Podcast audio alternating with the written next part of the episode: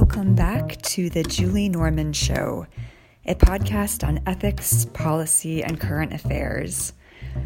As many of you listening know, I live in London, and last week was the first time since before Corona, so probably since the beginning of March, that I actually rode on a train instead of just walking or biking somewhere.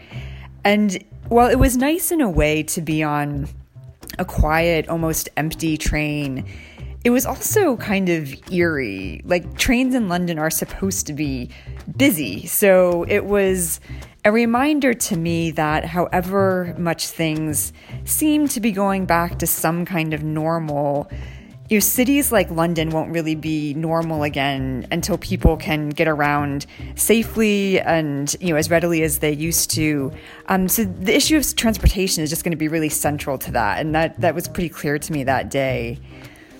And last week also marked the passing of U.S. civil rights icon John Lewis. So literally, while I was on the train, I was reading about you know Lewis's past and his history, and especially about his role in the Freedom Rides when Lewis and other civil rights activists, at great risk to themselves, rode interstate buses through the American South to force a Supreme Court decision around desegregation. And I was just you know, reflecting that you know so much of the civil rights movement as well as other activism, how much they are often intertwined with, again, transportation, whether it's um, bus boycotts, um, you know, blocking a bridge, um, you know, the freedom rides. And so that, that intersection of uh, activism and, and transportation was something I was just reflecting on a bit too. So, you know, while transportation might seem rather banal, just something that we do or something that we use to get around, I've been thinking more just about how it does intersect with pretty much everything, and especially with a lot of the issues that I tend to work on or think a lot about um, activism, equality, climate, security, development, you name it. So, to discuss these topics a bit more, I decided to invite Mark Norman onto the podcast today. Full disclosure, Mark Norman is my dad. We're very family friendly podcast. Um, and he's awesome. So I could have him on to talk about any number of things. But I did want to have him on today because he spent most of his life as a transportation engineer. He still works in that field. And he's working always on just these types of issues, not the road design side of transportation per se, but more how the choices we make about how we get around, whether that's as individuals or collectively, how those decisions impact people, policy, and communities. So I wanted to have him on to talk about that. And not only that, but outside of his day job, he has spent the last two decades working in a volunteer capacity, helping people who are homeless or who are formerly incarcerated find work and jobs. And so we touched on that in this conversation a little bit as well. I really enjoyed this conversation and I hope you will too. So here's my conversation with Mark Norman. Mark Norman, welcome to the podcast. Oh, thank you, Julie. Glad to be here. So, I just wanted to start by asking why does transportation matter? Like, we all obviously have to get from point A to point B, but like, what makes it interesting? Like, why would why would you choose to work on that? Yeah, so I think the first thing to keep in mind that we always try to remind ourselves as transportation professionals is that you know, transportation is not an end in itself. Uh, it means it's a means to to multiple ends, many many ends. Uh, it defines uh, to a large extent uh, our way of life, uh, impacting impacting all of the aspects of just about everything that we do. Uh, think about the impacts the, on the economy, our access to uh, work and to play, and uh, and of course just enabling us to enjoy human contacts, which is we especially appreciate in this time right now with with uh, with COVID. Um, so so again, I think the main point with transportation is not so much getting from A to B, as you said, but but providing access to, to people, to jobs, and to uh, and, and to goods course, transportation can also have negative consequences, which which matters, which matter as well. Uh, and first and foremost of those is safety. Uh, motor vehicle transportation is responsible for 1.2 million deaths a year worldwide. So, you know, think about that. Think about that number and compare it to some of the others. COVID 19 being foremost in our minds right now, I guess. Uh, uh, to date, around the world, COVID has resulted in 650,000 deaths. So each year, every year, motor vehicle accidents and crashes are responsible for twice that many, twice that many deaths. And then, of course, you go on to the negative, potential negative impacts on the environment, uh, traffic congestion, and then back to the COVID issue, uh, the, the spread of pandemics, where transportation is a, a major cause of, of that. So, so you know, I guess that's some of the reasons why I think uh, transportation matters so much and why I'm so interested uh, in it. Yeah, and I'll come back to some of those issues in just a minute. But what, like, how did you first start working in this field and in this area? Yeah, that's a that's a good question. So, I was uh, in college, civil engineering courses, uh, going for my undergraduate degree in civil engineering. as I got to my senior year, I started to question whether I really wanted to do that for the rest of my life. Uh, in civil engineering, as in most other uh, branches of engineering, when you get to the numerical answer, you're done. And to me, that just wasn't that fulfilling. I came from a very politi- politically active family, uh, very, very much uh, high degree of social consciousness, and I just didn't see crunching a number, bunch of numbers as as being a, a, whole career. Uh, so I took one course in senior year in transportation engineering, and there the professor made a point that I'll always remember. He said, "Okay, in most branches of engineering, when you do the computation and you reach the numerical answer, you're done. But in transportation engineering, you've just begun. Uh, you've just begun because once you once you figure out the numbers, then you have to work with elected officials. You have to to work directly with the public. You have to be involved with, with the with the media. Uh, all of these transportation decisions have social consequences and environmental and some of the things we've already mentioned a, a minute ago. So if you're interested in those kinds of things beyond the numbers, then transportation engineering is the is the career for you and uh, I, that convinced me, and uh, I continued my studies and focused on transportation, and, uh, and here I am. Yeah, and I know you've always talked about that people side, the policy side, and I think also the ethical side of transportation that I don't think many of us, just normal commuters and whatnot, think about.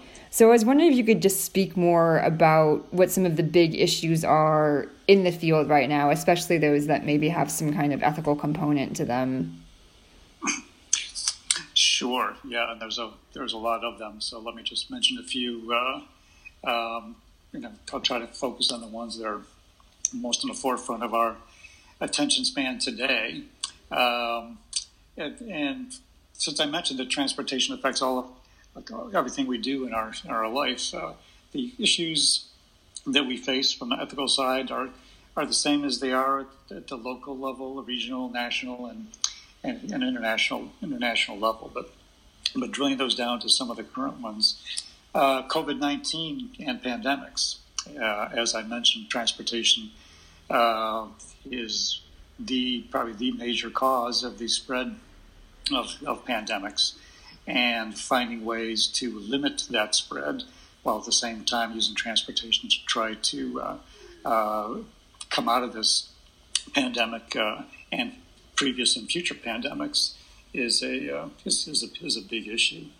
The economy, uh, and uh, in this case, economic recovery that we're, that we're facing. What role does, does can transportation play in helping us to claw out of this uh, basically depression, economic depression that we're that we're in, and how can we do that in a way that's fair and ethical, and takes into account the diversity of the populations, not only in the United States but but around the world. Uh, big issue for me is climate change. Um, transportation is has now uh, become the largest uh, generator of greenhouse gases by sector, now surpassing the uh, the power grid. Uh, so again, transportation is a a cause of that issue, uh, exacerbates that issue, um, but also can be part of the solution if we if we do things correctly in the future. Equity. Uh, there's a whole conversation we could have on on equity and how transportation in the past has has exacerbated the inequities uh, across populations, um, but also some of the ways that transportation can help lead to some of the uh, some of the solutions. Um, and finally, I guess I'd mention uh, new technologies and uh, new services that are becoming available as tools in transportation, and some of the ways that we can use those um, to to really address some of the ethical issues that uh, that, that face us, uh, but also if we don't do it the right way, how, how some of those technologies and those services can could make things even even worse, especially for vulnerable populations. All right, well let's let's dive into some of those a little bit more. And you know, you've mentioned the piece of equity and vulnerable populations. So maybe maybe we'll just start there. And I know that you recently were part of a group that wrote a transportation sector statement in response to the Black Lives Matter protests and a lot of the activism that we've been seeing over the last several months. And one thing that you wrote in there was that the transportation industry is linked to a history of perpetuating oppression. So I was wondering if you could say more about that statement and where that came from and what that means, because I think again, most of us just riding around on our bikes or subways or you know cars or whatever aren't aren't usually thinking about that. So where did that come from? Sure. So yeah, let me let me give you a couple of examples on on that, Julie. Um, going back to the to the 1950s when interstates were being constructed uh, throughout the country, the interstate uh, system was uh, approved and funded by Congress in 1956. And in the 50s and 60s, uh, those routes were, were being planned and those facilities were being constructed. And a lot of those facilities were constructed through cities, through urban areas, uh, basically right through areas where where populations existed who really didn't have a voice, minority populations, lower income uh, populations uh, with little thought to the impacts on, on those pop, on those populations. Um, again, not so much uh, was this, this wasn't done so much on purpose, but it was just done out of more neglect and insensitivity, I guess, to to uh, understanding what the impacts could be. Uh, for instance, I remember when I was uh, in college uh, doing a, a paper, a research paper, and part of what I had to do was to go and interview some officials. Um, how did they take into account some of these social impacts on vulnerable populations within urban areas? And I interviewed people at the state DOT levels and, and, and local levels. And when I asked that question, again, this was back in the early 70s, they just looked at me uh, like in the Christmas story, like I had lobsters growing out of my ears and so what we that just we just never really took that into account. We just listened to the to the community feedback that we heard, and of course, the community feedback that they got was mainly from those who uh, who had a voice. Um, and as we've seen some of the results, many of the results of that today, with interstate highways going right through what used to be uh, vibrant neighborhoods. Um, and uh, transit services is, also has a um, there's a history behind it in terms of, uh, of those kinds of impacts. Uh, the bus systems that, that, were expanded to subway systems, uh, a lot of the recent expansions over the last few decades of, of inner city subway systems have really been expansions to serve suburban commuters, with us uh, with the with these systems not really taking into account and putting enough emphasis on improving services and spending some of those resources on the on the inner cities. Uh, as a result, city buses are still overcrowded, and there's a lack of door-to-door access for those who need it in, in those inner cities. And as a lot of the jobs have moved to the suburbs, uh, there is not a lot of transit service that takes people from the inner city out to the suburbs in the morning, kind of the reverse commute, uh, and, and, and, back again in the, in the evenings. Everything's in, in reverse. So those kinds of things really do tend to uh, accelerate uh, and exacerbate those those inequities. Um, now there are some good examples too of transportation in terms of those those those issues. Uh, all this began to turn around as far as the interstates go in 19. I think it was 1960s, mid 1960s. There's a landmark case called Overton Park, Memphis, versus the US DOT. And in that, that established the, the, uh, the law and the practice that regular citizens could rise up and challenge uh, the locations of, of interstates and new highways through their communities. Overton Park was a park, park a public park.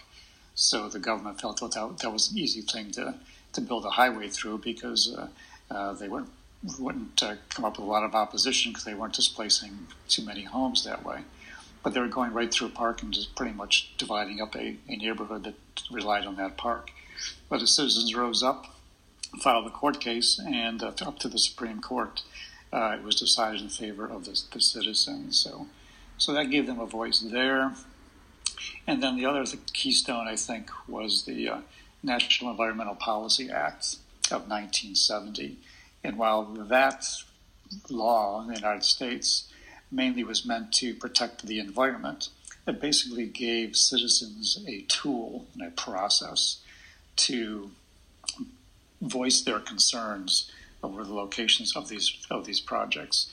And gave them an open process through open hearings and, and, and so forth. And that has made a big difference over the years as, uh, as, as, well. And so, so there is good news too. Um, and uh, uh, I don't know if you want to talk about the civil rights movement as well and, and, and the relationship between that and transportation. Yeah, I, uh, let, us put a pin in that and come back to that in just a second. Okay. I did just want to ask you a little bit more about when when roads are built in this way, when communities are not successful against stopping a highway coming through. Like you mentioned that that would have different kinds of impacts on the community, and obviously the initial displacement that happens when the road is built is an obvious one.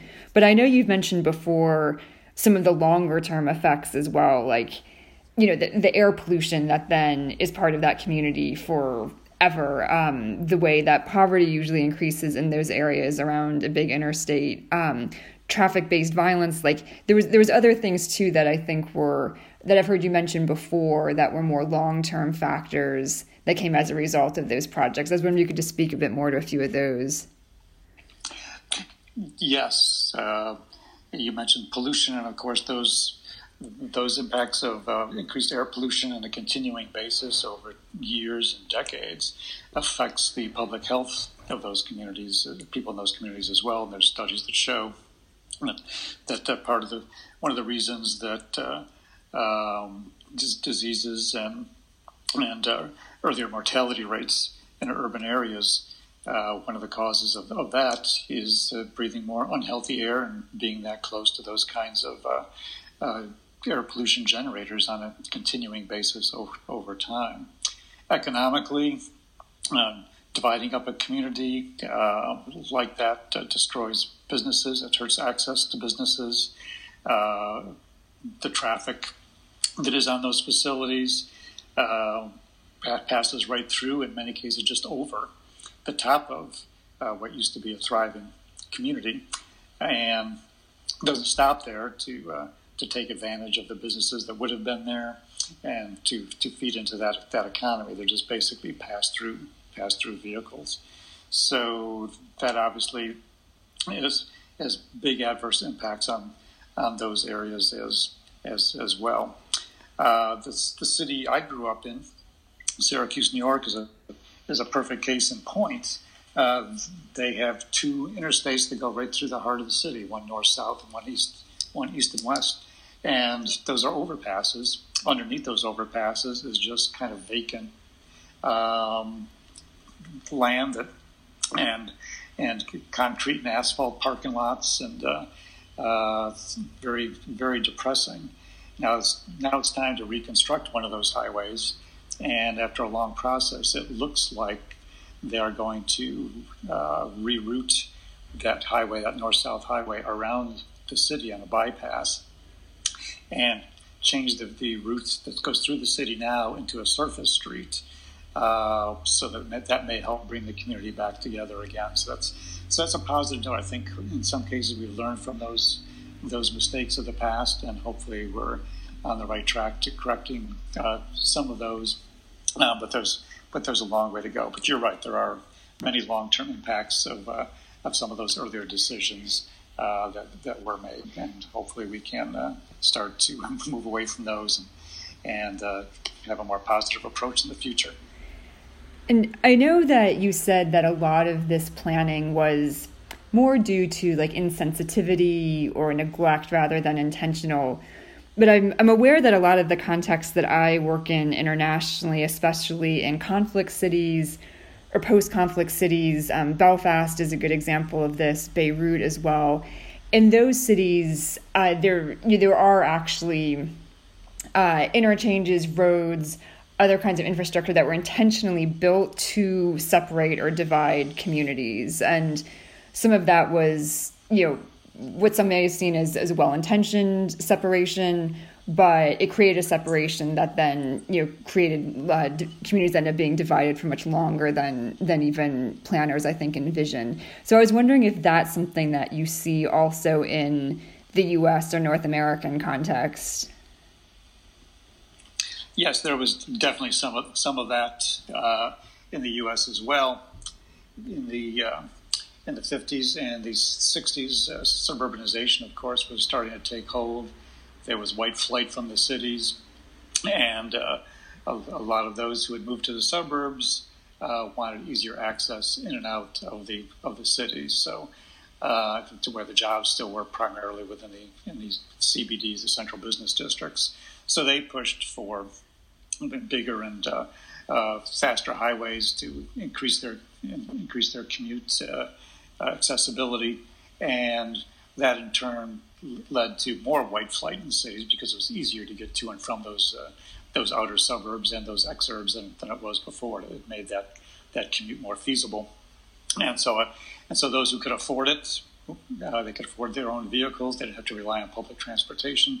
moved out to the suburbs and those who couldn't were left in, in the inner cities, which uh, again uh, accelerated that entire that entire episode. Now, I don't think that everybody who's involved in making those decisions um, had uh, that in mind when they when they made those decisions. Uh, again, I think a lot of them were responding just to uh, public pressure, uh, but of course, there's always that undercurrent that was that that existed and as it still does today. Yeah, and, and you've talked about this 1950s, 1960s time period a lot when transportation was, or, or, in the U.S., transportation infrastructure was really coming into place. But you know, most of so much of what what I focus on that time period for is the civil rights movement, which you mentioned before too, and you're looking at that time period through an activism or a social movements perspective and just seeing how much of the activism was anchored around transportation from you know the Montgomery bus boycotts to um, you know the freedom rides, even going way back before that. I think Plessy versus Ferguson was about railroad cars, and even up to the present day. In again other work I've done other places, you know, so much of we see as effective activism is being located around transportation, either pushing for integration or um, you know, blocking key roads or bridges to make a really strong protest statement. So I was wondering if you could speak a bit more to that, how transportation intersects with activism in a very central way, especially in the U.S. Sure, yeah, because transportation affects every aspect of our life. It certainly affects that and is affected is affected by it. Uh, you mentioned a couple of examples. Uh, the modern civil rights movement in the U.S. Uh, really began in 1955 when Rosa Parks uh, uh, refused to to get up and move to the back of a bus. Um, the Freedom Riders in 1961. Um, everybody remembers what the the violence that occurred there, but the underlying purpose of that of, of the Freedom Riders was to force enforcement of court decisions that had already been made, ruling that segregated buses were unconstitutional. And in the South, that was not being enforced. So the Freedom Riders were their, their, their primary purpose was to showcase and pretty much shame the, the southern states into enforcing those laws and the, the court decisions that were already on the books. So again, that that revolved around around transportation as as well. So so yeah, the example that you cited, Plessy versus Ferguson, is a is, is another. Uh, it just goes to show that that I think that it's not the services themselves that are so much the key uh, as it is the people who make the laws and who who make the regulations and who handle the enforcement. It's how they care. It's how they implement those decisions and how they carry them out. That's key. Whether it's transportation or education or the economy or any other part of our society, I transportation is is pretty much part of that that entire vortex where where all of this all of this comes together. So we're in transportation, we're, we're not not unique. Um, but we, that means we also have the same responsibility as those other sectors to, to step up and to do our part to uh, uh, address these these critical issues.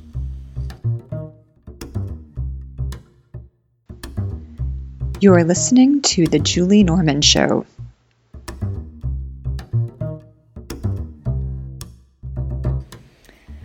Um, well, I want to just touch on a few of the other issues then that you mentioned and those that also depend a lot on political will, on policy, on people kind of doing uh, you know doing their part beyond uh, beyond just transportation. So you mentioned climate change. So I was wondering if we could go back to that a little bit, and that of course to me right now intersects in an interesting way with COVID also because on the one hand you know, as we've talked about, people are traveling a lot less this year, and not only car travel, but but air travel in particular.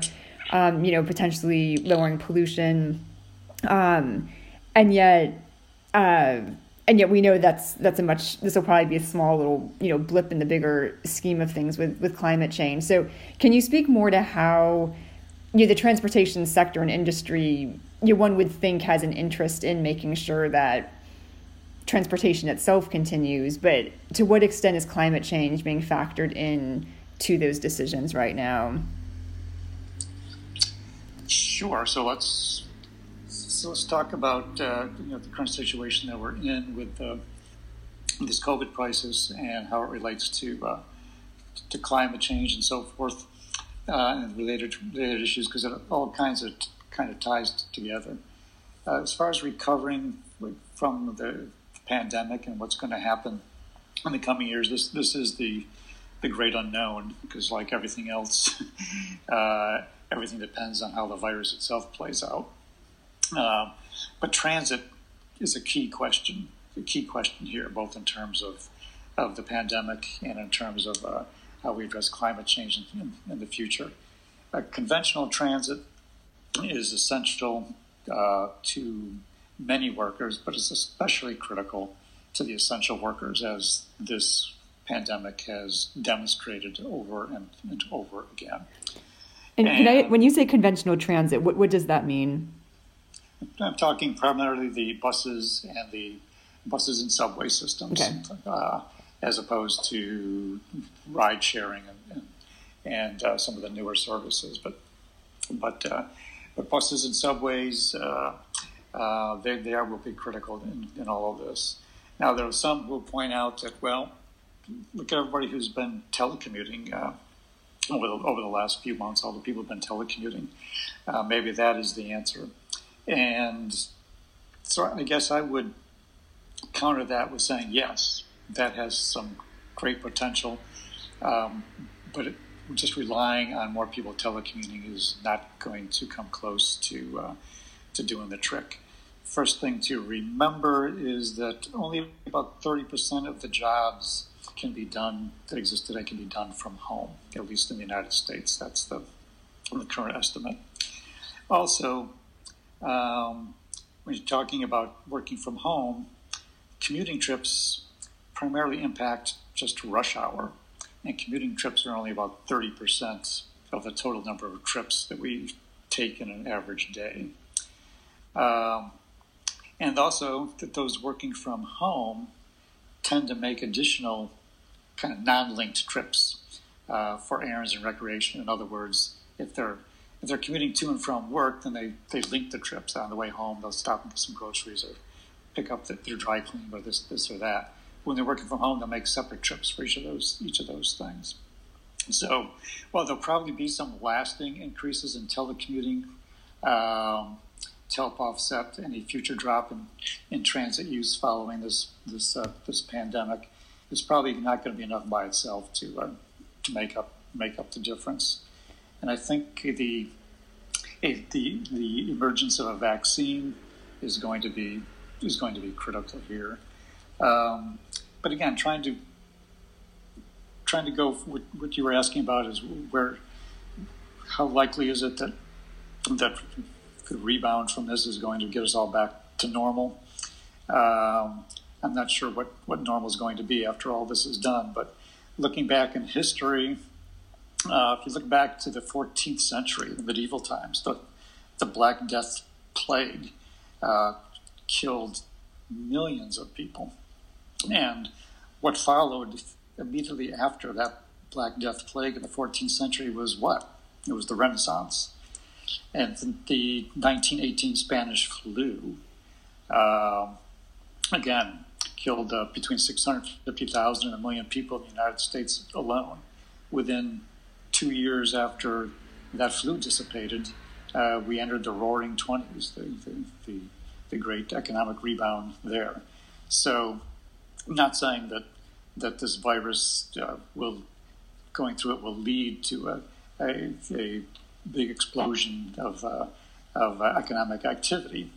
But what, what history does show us is that the world's population is pretty resilient and the two the two examples I mentioned, uh, there wasn't even a vaccine that got us out of those. It was just the, those uh, viruses through herd herd immunity finally went away, and people, even without the assurance of any kind of a vaccine, uh, went back to their normal activities with more gusto than than ever than ever before. So, so there's hope there um, that after we get out of this, that uh, um, transit will will pick up again, and that's going to be a big key to uh, addressing the economy, but but also uh, uh, the return to return to normal.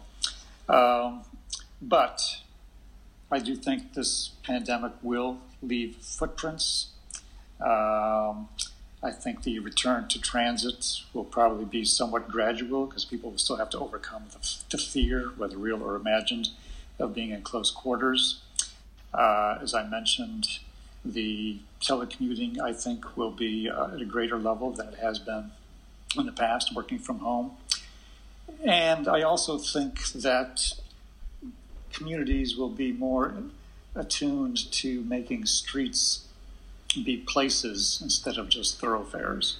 Uh, during this pandemic, we've seen the streets get closed as traffic's been shut down. We've seen more streeteries, uh, um, bike lanes, pedestrian walkways, and so forth. So I think we will see we will see more of that. Um, so that kind of gets at the COVID nineteen question. You also wanted to talk about the impacts on uh, climate change. Yeah. Second part of your question.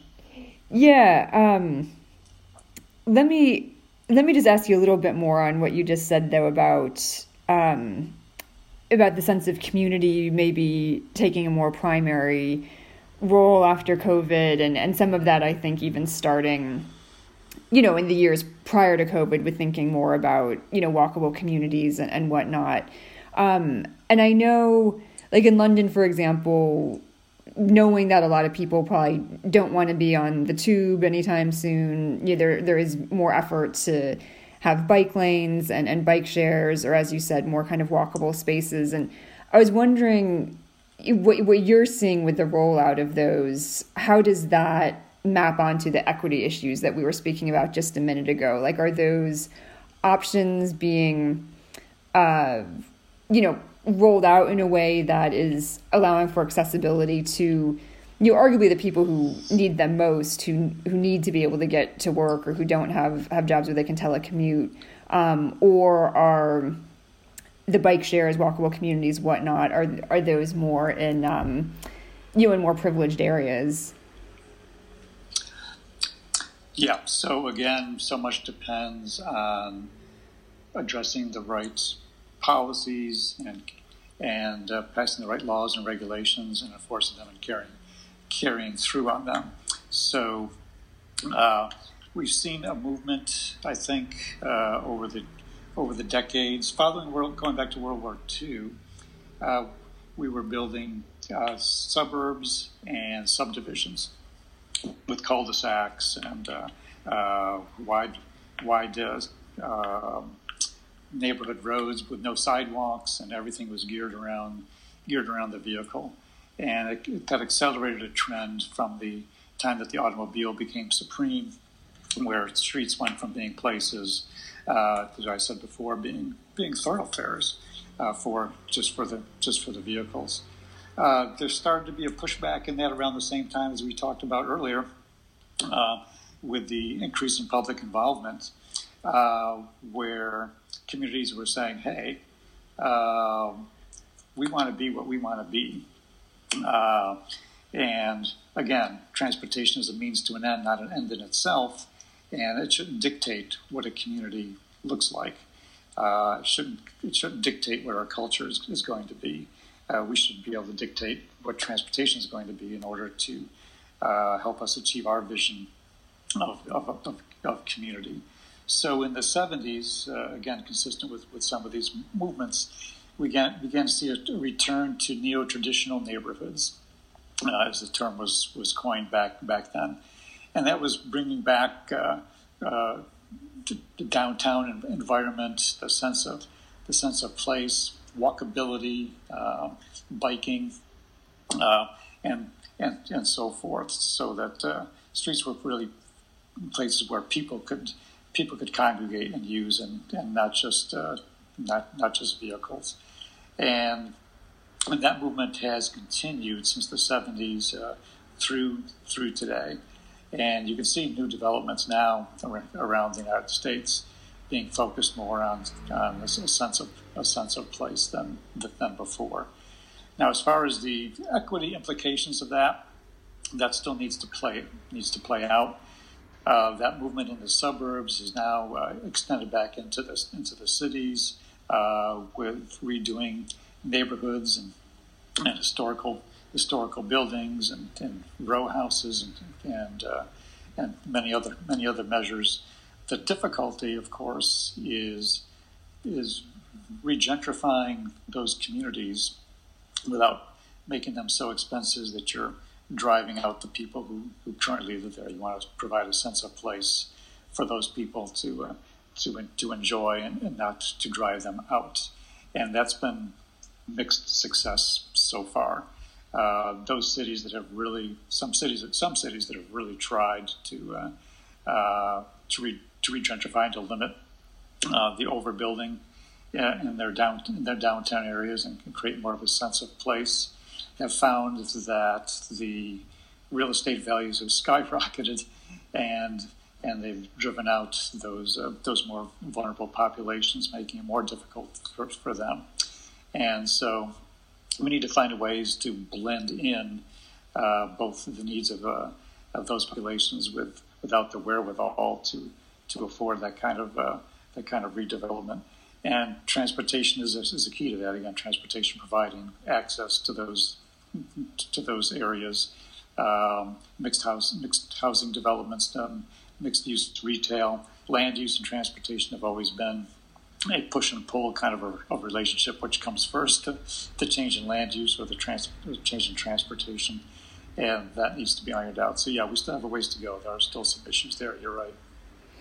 Well, and, and looking ahead then more, um, I know we wanted to touch a little bit more on climate change. So speak a little bit more about what is going on in the sector with that and also with new technologies and maybe how those two things intersect. But where do we see things going? It sounds like maybe a lot of the challenges have been identified, but how are things looking moving ahead? Yeah, well, as as we talked about earlier, uh, motor vehicle emissions are now the leading cause of greenhouse gas emissions. So, until we do something about uh, the exhaust uh, coming out of uh, motor vehicles and uh, regu- that, and, and and the European nations and, and others have done a lot more on that than the United States has, especially recently. Uh, that's that's a key to uh, to addressing to addressing climate change, can, but also our policy. Go ahead. Can I interject? And how, how do you see that happening? Like, is that more of a scale question, like getting more people on transit? Is it a um, you know a, a technology thing with making more fuel efficient cars? Is it a carbon tax? Like, how, how do you do that? Yes, all of those things. There's there's no one silver bullet here. Um, and on the vehicle side, uh, I think what you will see happening is that the motor vehicle manufacturers are going to comply with the most restrictive, uh, in their view, uh, most forward looking in the view of me and others. Uh, they're going to comply with those rules, those that require electric, electrification of the vehicles and, and, and so forth, uh, because they want to they want to manufacture one vehicle that works for everyone. So if enough countries, and here the European countries I think are taking the, the lead, uh, place those those higher level requirements on the motor vehicle manufacturers, even if the United States has lower requirements, the vehicle manufacturers are going to manufacture vehicles that can sell everywhere in Europe and in the United States. They don't want they don't want to manufacture separate vehicles uh, because of the economy of scale. So I've got great hopes that over the next over the coming decades, that the percentage of vehicles that will be fuel efficient, uh, electric vehicles, hybrids, plug-in hybrids, and so forth, is going to dramatically increase. In the United States, only about one percent of the vehicles right now in use are, are, electric vehicles, but I think that's going to be a, um, a exponentially increasing percentage in the in the coming years. So, so that's a that's a big key. Yeah. So I, I do think the, uh, the, the carbon tax is uh, is something that's right now politically uh, improbable in the United States. Uh, but again, I do think over time that that's probably the the going to be the answer to uh, one of the answers to to a lot of this because it's it's it's market based and uh, I think that's going to have a going to have a big impact. But but yeah, uh, again, vehicles um, and uh, and the and the the degree to which we are building to accommodate the growth in vehicles is, is not sustainable in the United States. Uh, the increase in vehicle miles of travel each year is about uh, 1 to 2 percent, but compounded over time. Uh, we have pretty much built out uh, the capacity of our of our systems, and and I don't think we, there's much going to be much new building of new capacity for private sector motor vehicles. What is possible is that we can use those facilities more more efficiently. So what do I what do I what do I mean by that? You mentioned uh, uh, automated vehicles, and and uh, the other part that plays into that is uh, shared shared mobility services.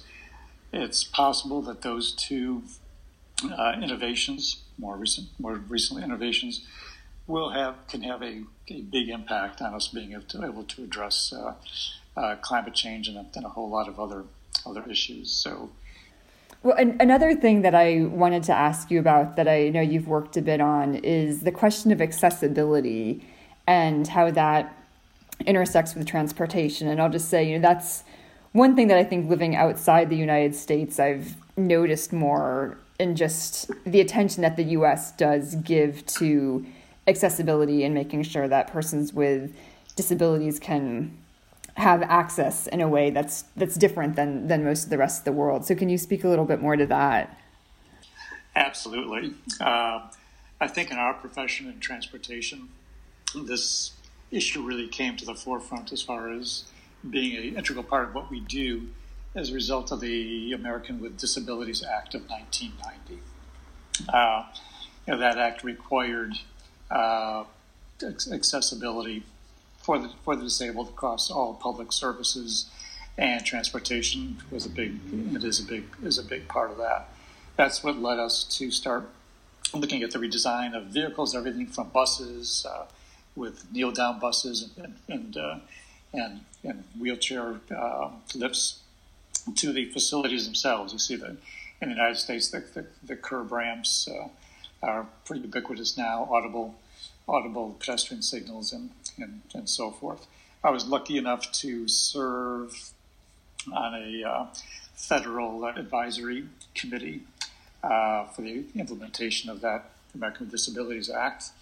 And it was interesting because we brought together traffic engineers and uh, representatives from the uh, disabled community to work together on some very specific uh, accessibility on public rights rights of way, and it was it was amazing to me how we were able to come together on some on some solutions, uh, t- talking about uh, the, the, the ramps themselves, the traffic signals, even something as divisive as uh, roundabouts, which are more more, more prevalent in, in, Europe, are now uh, catching hold big time in in the United States, and how we could handle uh, pedestrians, especially those with visual uh, impairments um, and uh, and the deaf on, on something as complicated as a as, as, a roundabout, and how we were able to come up with solutions. So just bringing uh, different communities together like that is the is the key, obviously, to uh,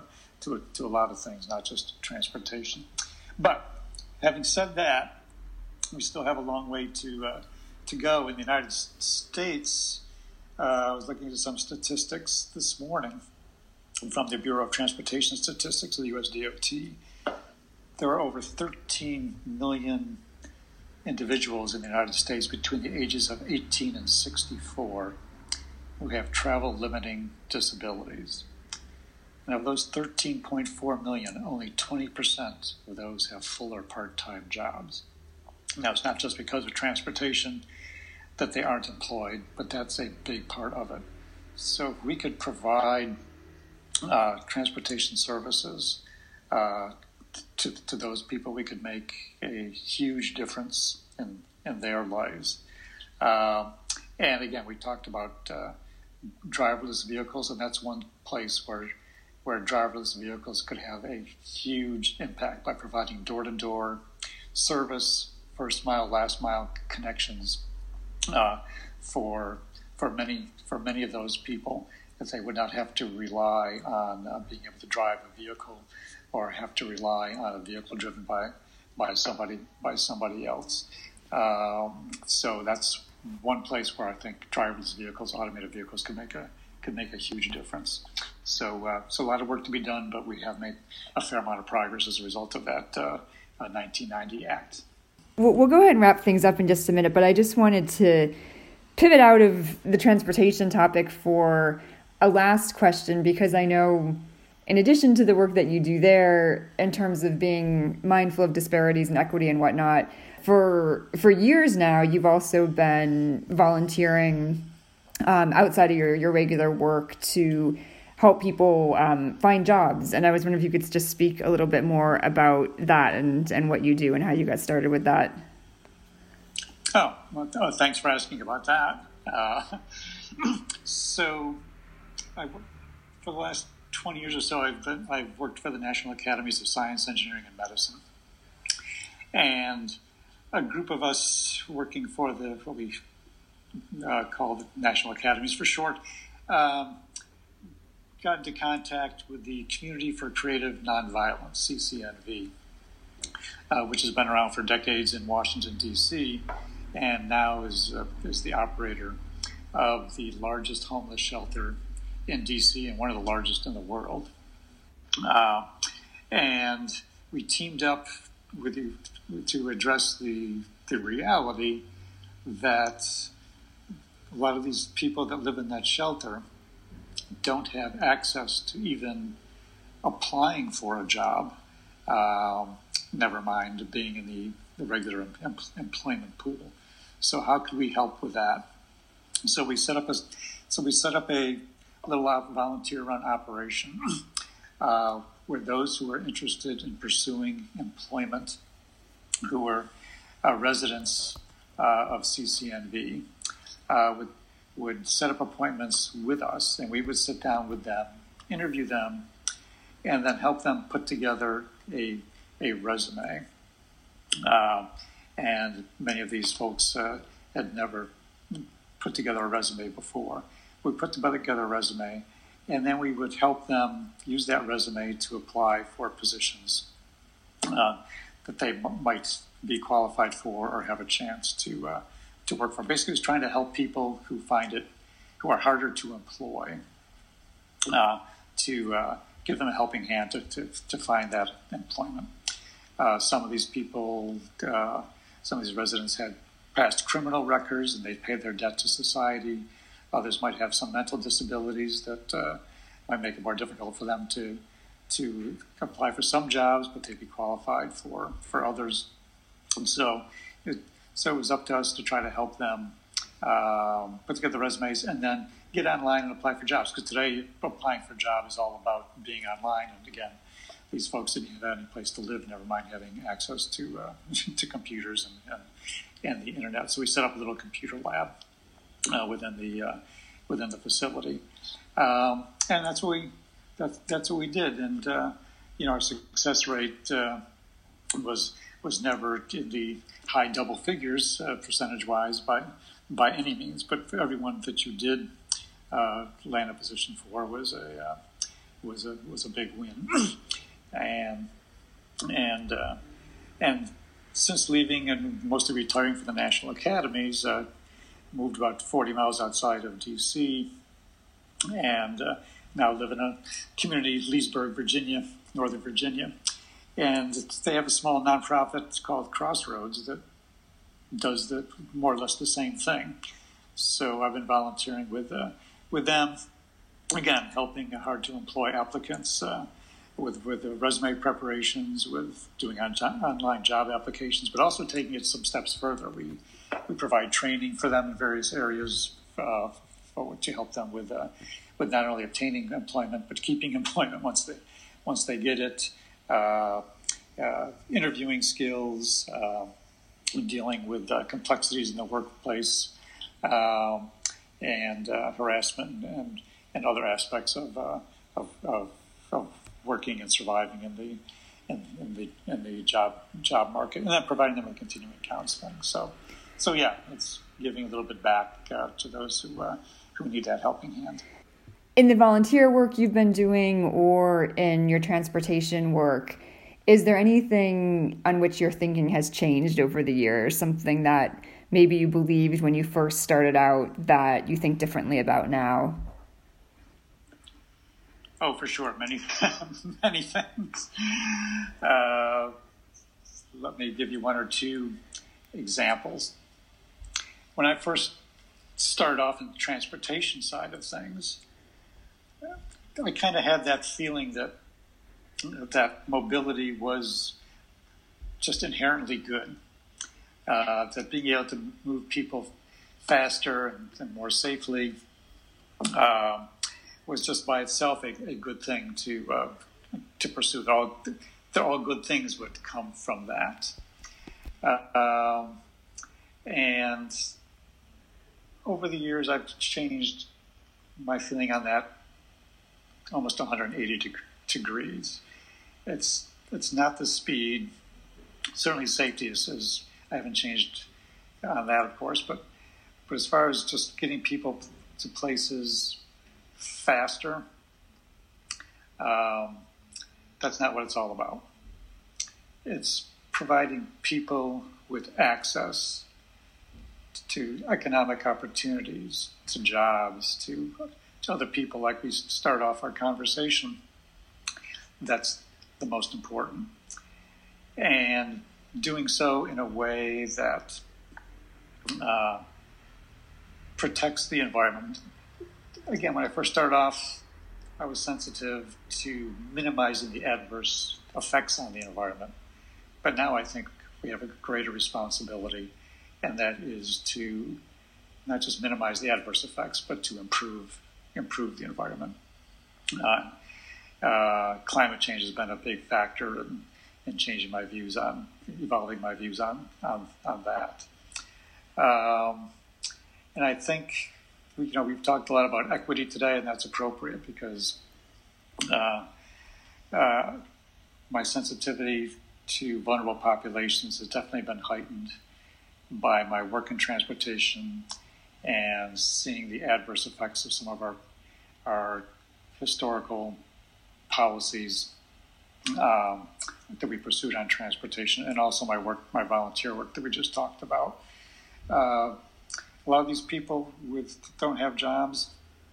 It's from most of them is through no fault of their own. They're just a, a victim of of, circum, of circumstances, and and I've really been impressed by by many of them uh, that we've that we've helped over over the years.